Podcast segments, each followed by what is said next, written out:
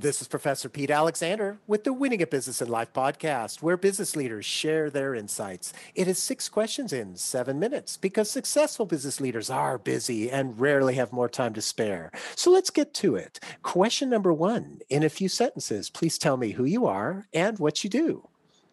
Yep. Thanks for having me, Pete. Uh, my name is Tim Fitzpatrick with Rialto Marketing, and we help service businesses simplify marketing so they can grow with less stress. And we do that by helping them create and implement a plan to communicate the right message to the right people. You know, we find so many people are just battling information overload when it comes to marketing. Mm-hmm. They're overwhelmed, but it, it doesn't have to be that way. So, you know, we believe marketing, it shouldn't be difficult. You just need to have the right plan in place. Mm, that's so insightful. Thank you, Tim. And I'm glad that you're here on the show. Question number two What is something that makes you smile and or laugh about working in your industry? Yeah, but you know, uh, marketers are a dime a dozen. You know that they're all over the place. Uh, it never ceases to amaze me how many marketing companies do a really bad job at marketing their own mm. company. Um, it's just crazy. It's like the cobbler that has no shoes. So, you know, when I got into the business, a mentor of mine said to me, Hey, you've got to treat your own company like a client and we've done that and it has really helped us be consistent and uh, and walk the walk you know and market our business just like we would a client Mm-hmm. And that is really interesting because, yeah, you, you, I, so many times I've worked with companies and agencies who they, they, uh, you know, have a completely horrible website or, uh, you know, they haven't updated yeah. their materials and they say we're just too busy. And I'm thinking, well, what about, you know, the new clients who are expecting, you know, is this what you're going to be providing to us? Something that's outdated. So it's, yep. uh, it's really important. Question number three: I have a fictitious book with all the answers for business what chapter would you think most companies should read? Uh, Pete, I'm, I'm biased, but it's without marketing, bringing in leads, bringing in clients, you can have the best product or service in the world and none of it matters. Mm-hmm. So I think it's got to be the chapter on marketing and specifically, how do you nail down your target market? How do you mm-hmm. create great messaging for that target market? And how do you create and use a simple marketing plan? Mm, I think that's great. And as a, a, marketer myself, I can totally relate and appreciate that. Yeah. Question number four Other than the generic work harder, have a great attitude, and care for customers, what advice or insight would you give to other business leaders? Uh, I would say three things that I think work in concert with one another. So the first one is success starts with a list. It is no, I don't care what we're doing if we start with a list and just brain dump all the things that we feel like we have to do, mm-hmm. it becomes so much easier to then create a plan from that. Mm-hmm. Two, keep things simple. Okay, complexity leads to just a ton of stress and it doesn't have to be that way. We it is so easy to make things complex but I love the quote from Leonardo da Vinci where he said, Simplicity is the ultimate sophistication. So if we can boil things down to the things that we really only need to do, those simple steps, things become much, much easier. The third thing that I would say is take the next measurable step. So it is really easy for us as entrepreneurs to just get bogged down and burdened by all these things that we have to do. And when we can break things down into the smaller steps, all of a sudden that that overwhelm just starts to melt away. So focus on the mm-hmm. next step you need to take to get to where you want to be and then just keep putting foot keep putting one foot in front of the other.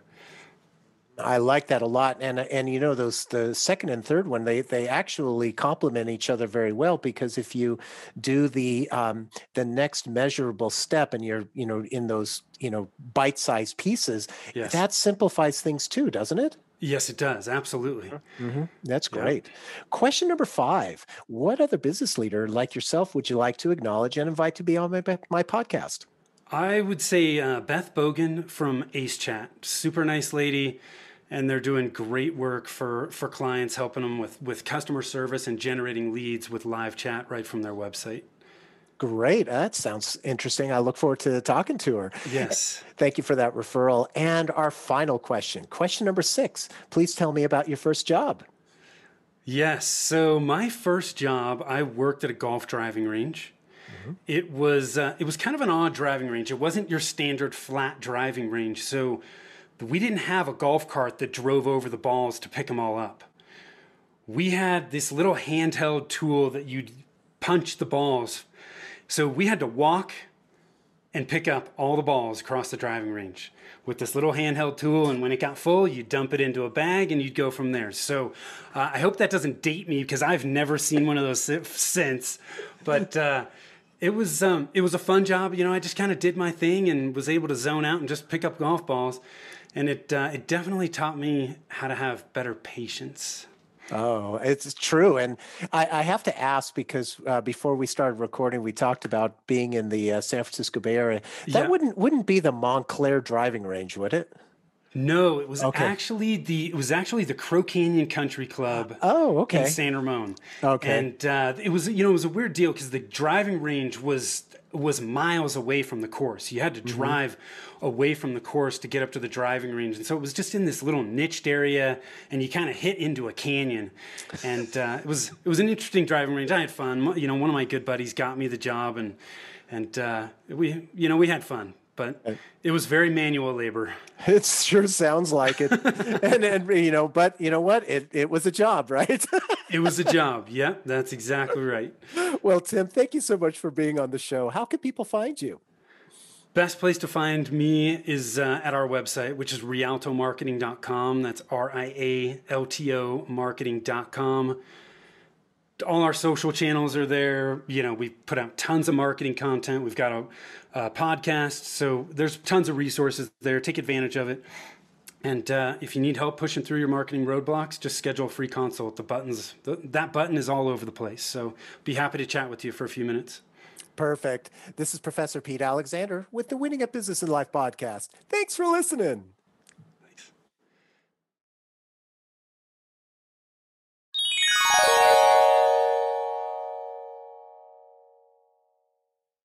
Hi, my name is Sarah, and I want to tell you about my podcast called Can I Offer You Some Feedback? I'm a business consultant and executive coach with over 20 years' experience in change management, leadership development, and naturally providing feedback to high performers. My podcast is for those of you who have a complicated relationship with feedback, whether giving, receiving, avoiding, or seeking, feedback is essential for our development. In each episode, you'll hear from real people across industries with their ideas, perspectives, and best practices on feedback.